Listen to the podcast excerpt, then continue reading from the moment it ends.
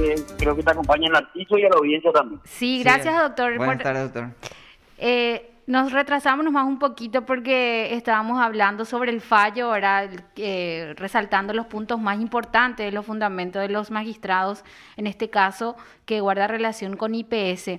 Y bueno, queríamos consultarte, doctor, si una acción autónoma de nulidad puede eh, anular un fallo de la Corte. Bueno, para ver si te doy la respuesta corta o la larga, ¿cuántos minutitos va a durar la entrevista? No, y lo que quieras nomás, doctor, acá estamos justamente para debatir, para aprender, una cuestión de cátedra luego podemos hacer. Bueno, está bien, me voy, a, tomar unos minutos entonces para explicar el contexto de manera tal a que... Y depende de tu tiempo también, obviamente. No, no, yo estoy a disposición, sin problema. No.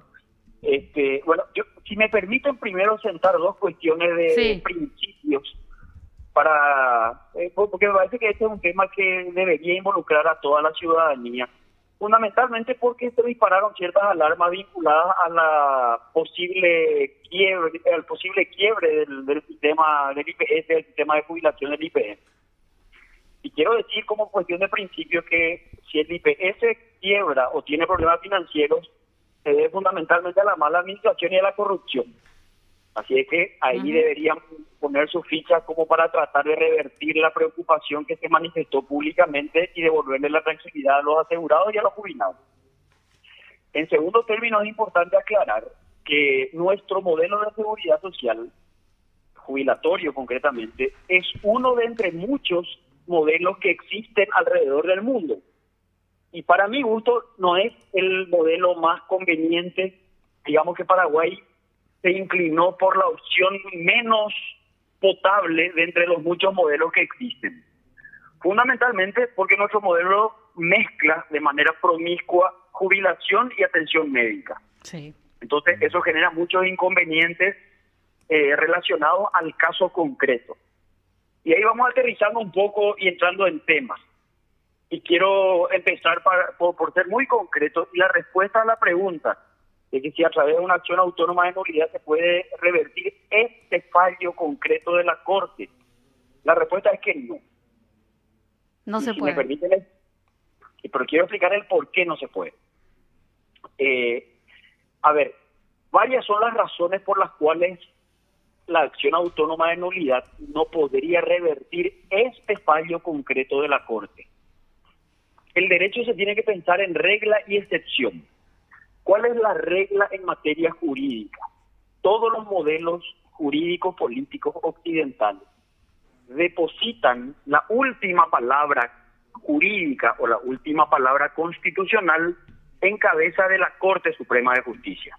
En nuestro país, la sala constitucional de la Corte Suprema de Justicia. Consecuentemente, lo que disponga la Corte, nos guste o no nos guste, le pone moño a cualquier tipo de discusión judicial un fallo de la Corte no se puede revertir por ninguna manera, por ningún camino, por ningún medio. Esa es la primera razón. La segunda razón tiene que ver con la estructura misma de la acción autónoma de nulidad. Esta es una figura regulada en el artículo 409 del Código Procesal Civil. Y esta es una figura que está pensada para supuestos de indefensión. Y en este caso concreto, o sea, ¿cuál sería un supuesto de indefensión? Un supuesto de indefensión podría ser que Vanessa y Narciso suscriben un contrato para comercializar la vivienda de Robert. Y en el, pero a mí no se me da participación. Entonces, ustedes discuten judicialmente, sale una resolución judicial que, que diga lo que sea que, que, que entiendan los jueces y se me quiera aplicar a mí o a mi patrimonio los efectos de esa sentencia. Por la vía de la acción autónoma de nulidad yo podría impugnar la decisión judicial que se haya dado en ese caso concreto, alegando que no fui parte del proceso y como consecuencia de ello, el efecto de la cosa juzgada no se me puede oponer. Bueno, esa es básicamente la esencia de la acción autónoma de nulidad. Y en el caso concreto, no se dan los supuestos exigidos por la norma, por varias razones, pero destaco una que es la principal. La Corte Suprema de Justicia no dictó, a diferencia de lo que se está diciendo eh, mediáticamente, no declaró la existencia de un título de crédito a favor de nadie. todo lo que hizo la Corte Suprema fue declarar que dos artículos regula, eh, establecidos en la ley que regula la jubilación no pueden ser aplicados a los que accionaron por la vía de la inconstitucionalidad ante la Corte Suprema de Justicia. Y esos dos artículos son básicamente los que le ponen tope al monto, al beneficio jubilatorio, establecido en 300 jornales. Entonces lo que dijeron los recurrentes fue, por favor, Corte Suprema establezca que nosotros no tenemos que tener tope jubilatorio, porque esa norma es inconstitucional. Ahí podríamos entrar a otro análisis respecto a lo que a la razonabilidad de los argumentos de la Corte, pero nos guste o no lo que dijo la Corte es que esos dos artículos cuestionados no se puede aplicar. De la ley no se pueden aplicar a los recurrentes. Pero en ningún momento la Corte dijo que los recurrentes tienen derecho a cobrar una suma de dinero o que tienen derecho a cobrar lo que ellos tengan en su cabeza. Doctor, Probablemente, pero, pero esto no se puede eh, eh, utilizar en un posterior juicio eh, de administrativo, por ejemplo, para justamente cobrar ese crédito. La respuesta categórica es que se puede, pero el derecho no actúa de manera, o sea, la opción autónoma de nulidad no está prevista como una herramienta preventiva. Mm, para anular ese fallo. exactamente. Lo que, lo, que, lo que se puede hacer por la vía de la acción autónoma de nulidad es que si los accionantes trabajan sobre la hipótesis que acaba de plantear e impulsan un juicio amparando su pretensión en lo que dijo hoy, eh, en realidad no hoy, sino en el año 2016 la Corte Suprema de Justicia y eventualmente el IPS no es parte de ese debate, podrían por la vía de la acción autónoma de nulidad impugnar lo que ahí se diga. Pero eso no pasó todavía. No, eh, eh, estamos trabajando sobre hipótesis y sobre hipótesis no funciona el derecho. Pero, doctor, ¿acaso no, no hay ya una, una acción autónoma de nulidad presentada ante la Corte con respecto a este caso?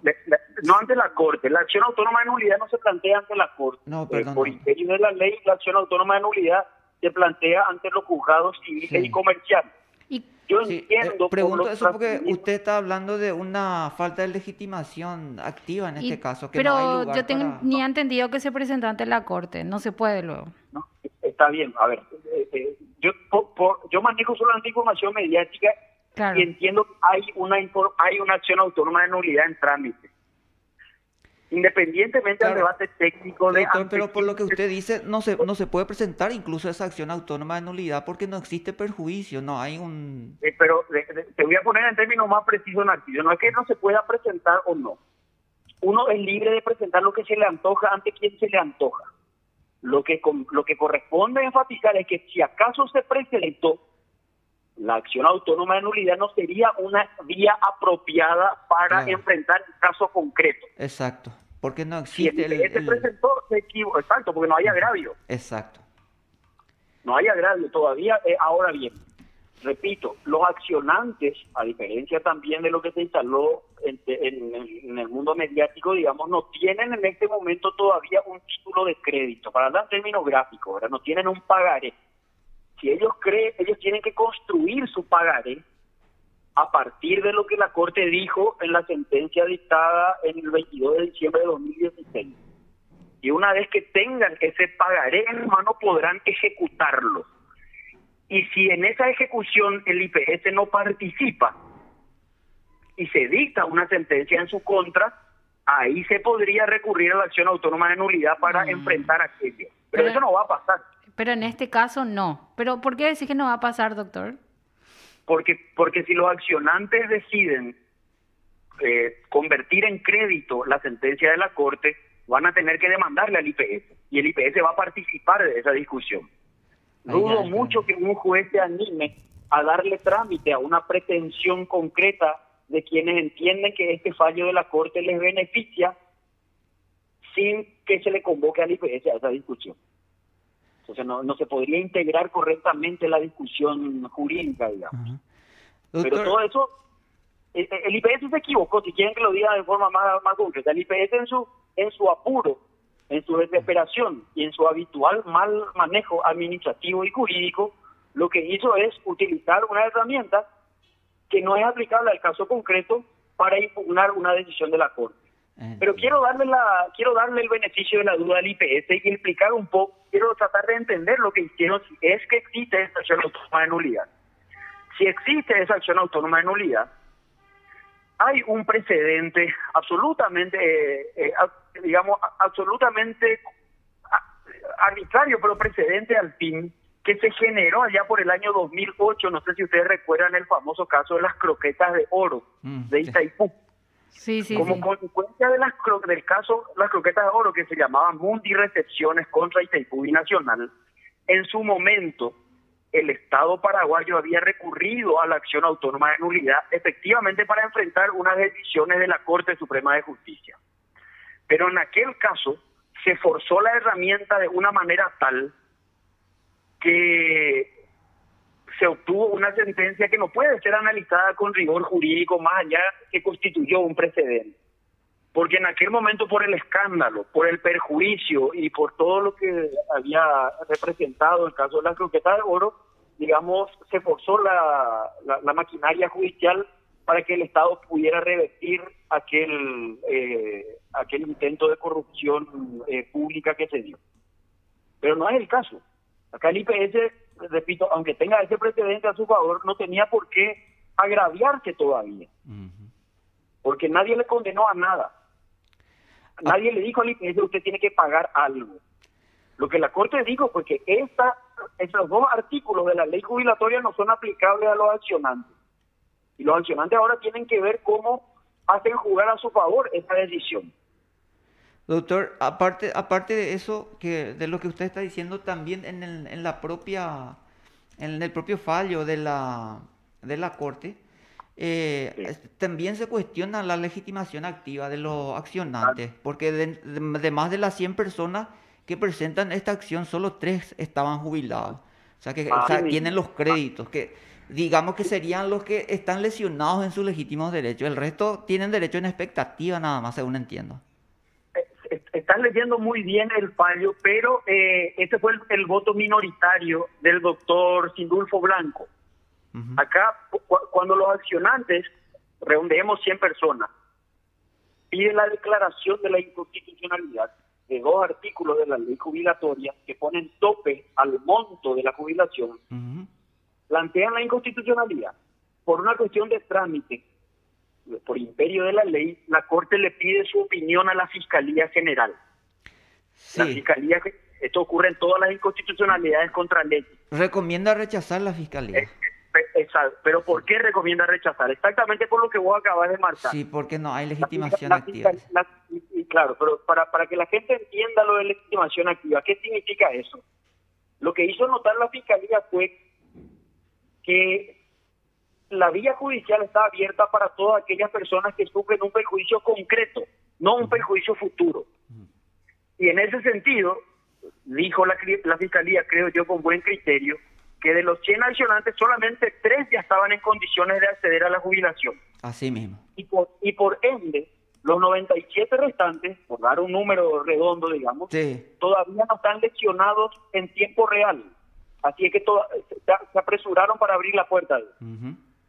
Ese debate formó parte del razonamiento de los tres integrantes de la Corte, el, doctor el doctor Blanco y la doctora Peña. Así fue. Pero solo el voto minoritario del doctor Blanco es que se hizo cargo de esa línea de argumentación y si bien admite eh, la inconstitucionalidad a su criterio de los dos artículos cuestionados, extiende los efectos de la inconstitucionalidad solo a tres de los de los 100 recurrentes pero el Bajac y Peña, que conforman el voto mayoritario, admiten la pretensión en nombre de todos. Por, por razón. Doctor, entonces podemos eh, concluir en base a esto, ahora De que eh, la Corte no ordena ningún pago entonces a, a, los accionantes, solamente declara inconstitucional estos artículos y que eh, no se puede aplicar con relación a ellos. Así mismo, eso en términos sencillos, pero eso tiene un porqué de vuelta, ¿verdad? Nosotros, resulta que las discusiones en materia de constitucionalidad tienen ciertas características. Nuestra sala constitucional no puede admitir pretensiones. La sala constitucional lo que hace es determinar una determinada disposición normativa, sea ley, sea reglamento, sea decreto, sea estatuto, o alguna resolución judicial se ajusta o no a los estándares constitucionales. Es todo lo que hace la Corte. Si la respuesta de la Corte es nosotros encontramos un agravio constitucional, el efecto es separar del firmamento jurídico esta norma, pero únicamente con relación a los recurrentes. La norma sigue vigente para todos los demás. Claro, o sea, es interpartes. Exactamente, es uno de los efectos de nuestro modelo de control de constitucionalidad. No es erga omnes, no es para todos, es solo para las partes afectadas. Sí. Consecuentemente, las partes afectadas, se puede decir que dieron un pasito dentro de la larga carrera que tienen que transitar para hacer valer su pretensión económica, que es que no se le aplique el tope jubilatorio. Pero hay mucha mucha agua todavía tiene que correr bajo el puente para llegar a ese momento. Por eso es que el IPS se apresuró es que recurrió a la acción autónoma de nulidad, porque es una herramienta que no está prevista para el caso concreto. Doctor, entonces... el IPS se subió a otro micro. Sí, se equivocó evidentemente el IPS, pero ¿qué se puede hacer? Nada ya se puede hacer cuando hay un fallo de la sala constitucional de la Corte, ¿verdad? ¿Qué pudo haber hecho el IPS en todo caso?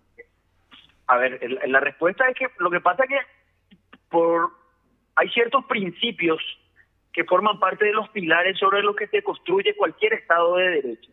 Y uno de esos pilares es la seguridad jurídica y la transitoriedad de las discusiones jurídicas no se puede discutir eternamente. En algún momento hay que ponerle fin a la discusión. Y esas, e, ese, ese moño a cualquier discusión judicial, en casos como esto, lo pone la Corte. Así que guste o no guste, la Corte ya estableció que para estas 100 personas, esos dos artículos de la norma de la ley jubilatoria no son aplicables. ¿Qué puede hacer el IPS? A mi juicio, pero esto estoy, estoy hablando muy en abstracto y no quiero ser irresponsable porque en realidad esto requiere ya un hilado fino con documentación en la mano. Pero ¿qué podría hacer el IPS? Hablando procesalmente. claro, si estas 100 personas hacen bien los deberes, lo que van a hacer es pedirle al IPS, en base a la, a la resolución de la Corte, que eliminen el tope jubilatorio. Naturalmente ellos ya tendrían que estar jubilados, cosa que en el 2016 no pasaba, salvo tres personas. Una vez que hagan su planteo, su pretensión. Necesitamos que se eliminen el tope. Por favor, páguenos lo que sea que ellos quieran cobrar. El IPS va a tener que decir algo. Sí, no, ni me. Bueno, cuando se pronuncie el IPS, el IPS lo que tendría que hacer es explicar su posición, sea cual sea la posición. Pero supongamos que sea una negativa, el IPS lo que tiene que hacer es una explicación financiera, proyectiva y de sostenibilidad que justifique su tesis, sea esta denegatoria o, o, o, sea parcial. Y contra esa resolución los recurrentes tendrán que nuevamente transitar el calvario judicial para ver si tienen razón ellos en base al, con base a lo que dijo la Corte o si tiene razón el IPS con base a su justificación financiera. Doctor, le, justamente le quería hacer una pregunta que, apunta hacia ese debate. Eh, a mí me da la impresión de que em, la fundamentación de la Corte en este juicio eh, medio que se, desvió un poco del tema principal. Porque acá ellos entraron a discutir este, em, la legitimación, o sea, si corresponde a esta persona demandar esto. Eh, y, eso, ¿verdad? Pero en realidad lo que se cuestiona el, es sobre los artículos tercero y cuarto de la ley jubilatoria, que pone tope, y a mi entender eso tiene que ver con la, con la forma del, reparto, o sea, el, sistema jubilatorio que adopta nuestro, nuestra, eh, nuestro Instituto de Prevención, ¿verdad? IPS en este caso. Y yo creo que, o sea, entiendo que se malinterpretó ahí, porque mm, eh, por más de que tuvieran razón, o sea, por más que estuvieran todos jubilados estos demandantes, eh, es natural y lógico que no reciban el 100% de su jubilación porque el sistema de reparto, según yo entiendo, no sé si usted me corrige, eh, e, es, su, esa es su naturaleza. De, ninguna forma luego van a poder eh, cobrar el 100% a no ser que se hayan adscrito a un sistema de capitalización individual, que no es el caso. Entonces acá, como, como usted está diciendo, si ellos van a reandar el camino de la demanda, se tendría que modificar eso, el sistema de, jubilación que tenemos. Y eso es algo normativo, eso implica cambiar la ley y todo el sistema. O sea, como le digo, me da la impresión de que la Corte o los demandantes mismos no entendieron que ellos no pueden reclamar eso porque el sistema de reparto no permite. Claro. A ver, eh, varias cosas, pero quiero arrancar diciendo que tu razonamiento es impecable y es plenamente defendible. Y precisamente por las razones que acabas de exponer, que son precisas y rigurosas en términos de lo que quiere nuestro modelo de jubilación, nuestro modelo de seguridad social, es que la Corte, habiendo considerado que tenía que expedirse en este caso, debió hilar más fino, digamos, para decirlo en términos gráficos. Porque el deber de una Corte Suprema, en cualquier caso, pero ni hablar en aquellos donde va a desarrollar políticas públicas y donde va a afectar en el corto, mediano y largo plazo no solamente todo un modelo jubilatorio que tiene sustento constitucional y legal, sino que derechos de otras personas, que no son los, recurrentes, tenían la carga argumentativa de demostrar de manera concreta y puntual, más allá de toda duda razonable, el porqué de la inconstitucionalidad. La inconstitucionalidad es el remedio más gravoso previsto en el sistema, en cualquier sistema jurídico político, porque implica expulsar una norma o no aplicar una norma, mejor dicho, en un caso concreto. Las normas tienen una presunción de legitimidad que las cortes tienen que encargarse de destruir argumentativa y normativamente.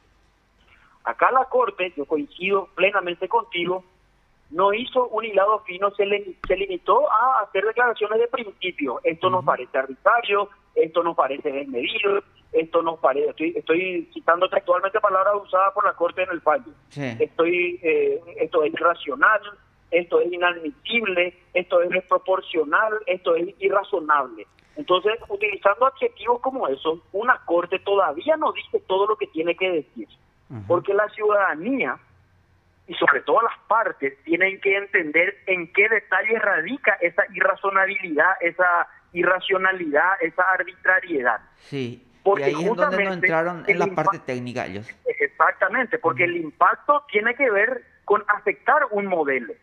Y no toda decisión legal, como en este caso esos artículos atacados, que con las cuales una persona pueda estar en desacuerdo necesariamente son inconstitucionales. Las constituciones tienen márgenes y debido a esos márgenes es perfectamente compatible, de acuerdo al signo político coyuntural del momento, que la línea de política pública y económica pueda ser más intervencionista con un gobierno o pueda ser más libertaria con otro gobierno, por ejemplo. Y eso no significa que una medida u otra sea necesariamente inconstitucional. Si la Corte entendió que esto era inconstitucional, que es defendible la inconstitucionalidad, tenía que haber explicado mejor. Y ahí hay un déficit de nuestra Corte Suprema. No explicó acabadamente, con lo cual, en vez de solucionar un problema, porque ellos tienen la última palabra, no hicieron más que agravar el problema, porque ahora la incertidumbre es la regla. El IPS va a poder incumplir este fallo, va a poder oponerse al fallo, va a poder obligarle a, los afectados a que, a que vuelvan a transitar el calvario judicial y una serie de sinsabores que la Corte debería prever para solucionar y no para agravar. Doctor, justamente quería preguntarte eso en cuanto a los efectos de este fallo. ¿Era para preocuparse, para alarmarse en cuanto, porque esto ya data de hace unos años, la acción autónoma de nulidad también se presentó ya hace unos años, pero salta esto de repente porque alerta el ex gerente, ya el ex ahora gerente de prestaciones económicas del IPS, que esto podría llevar al desfalco del IPS. En cuanto al efecto, ¿es urgente, es para preocuparse o no? A ver, eh, yo quiero reivindicar cómo empecé la entrevista. Así es que lo, lo, ahora que le escucho al doctor, yo me di cuenta que realmente el, el, el doctor, ¿cómo es este que se, le removió? Eh, a Pedro Ale. Ah, realmente se apresuró él, realmente se apresuró. Yo por eso le pregunto al, doctor, eso. Entiendo que realmente no era tan grave. No, claro, porque el doctor pues dijo que no era, no estaba ordenando la existencia de un crédito. Entonces, ¿es o no para preocupar? O sea, ¿era urgente o los efectos? La, ¿Qué más hay ahí? la respuesta es que claro que es preocupante porque hay una incidencia directa dentro de lo que se supone es una planificación institucional. La, la, Corte lo que viene a hacer es alterar esa planificación, estoy partiendo de la buena fe, la Corte con su fallo potencialmente altera esa planificación y por ende hay que barajar y dar de vuelta, hay que reacomodar la figurita, digamos, así es que desde esa perspectiva es preocupante. Pero esa alarma que se dio en torno a que el sistema corre riesgo de, descalce, por el caso concreto, para mi gusto, es exagerada la alarma, por el caso concreto. El IPS va rumbo a la quiebra por otras razones. Repito, por, por mal manejo, porque el sistema, el, modelo elegido no es nomás luego este, sostenible, por la enorme corrupción, por la ineficacia, por el mal manejo. Y me permiten acá un minutito, quiero explicar, eh, sacando de lado la corrupción, que es lo, principal para mí, quiero explicar algo que tiene que ver con el modelo y por qué hay que preocuparse por el modelo elegido y tratar de cambiar normativamente, no judicialmente, ese modelo. ¿Qué modelo, doctor? ¿Y por qué? Correcto. Cuando se pensó en nuestro modelo de seguridad social, esto se dio a mediados del siglo XX, finales de la década del 40, se piensa en un modelo de seguridad social. Y quiero que cierren los ojos e imaginen una pirámide, un triángulo equilátero.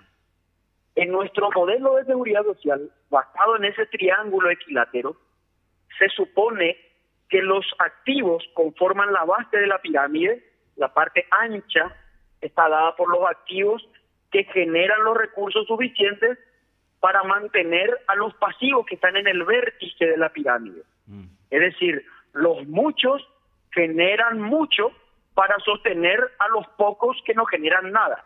Es el sistema solidario de reparto. claro, pero ese modelo de sistema solidario de reparto se pensó cuando había una serie de variables sociológicas distintas a las actuales. Por ejemplo, el modelo de prestación de servicio era casi exclusivamente industrial. Por ejemplo, la expectativa de vida del ser humano no iba más allá de los 65, 70 años. Ah. Por ejemplo, a los 60 años la persona ya era considerada anciana y prácticamente sin posibilidades de trabajar, etcétera. ¿Qué ha pasado con el tiempo? Esa pirámide empezó a girar y más tarde o más temprano se va a invertir la pirámide y los pocos, o sea, los pocos van, o sea, el vértice va a estar dado por el sector activo, por los pocos, y la y la, la, base va, va, a quedar en la cúspide donde van a estar los muchos del sector pasivo. Mm. Porque la gente hoy ya no se muere a los 65, se muere a los 85. Entonces es fatalmente insostenible ese modelo. Que quebremos en 5, en 10, en 15 o en 50 años ya da lo mismo, pero ese modelo es insostenible.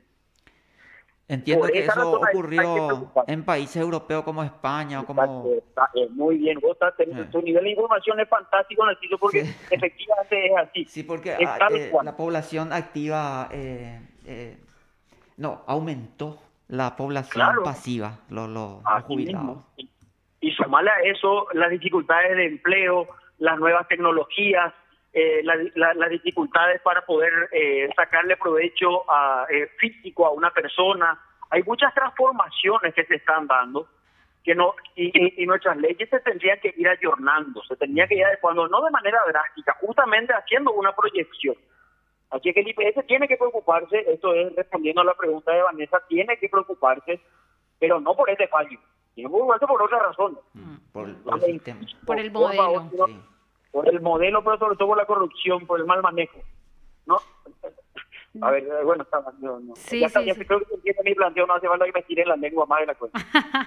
no, la, libre expresión, doctor. Eh, y eh, sobre el fallo, nuevamente. Entonces, la Corte declaró derechos, pero en, esa, en ese derecho no tiene ley que haga aplicable ese derecho.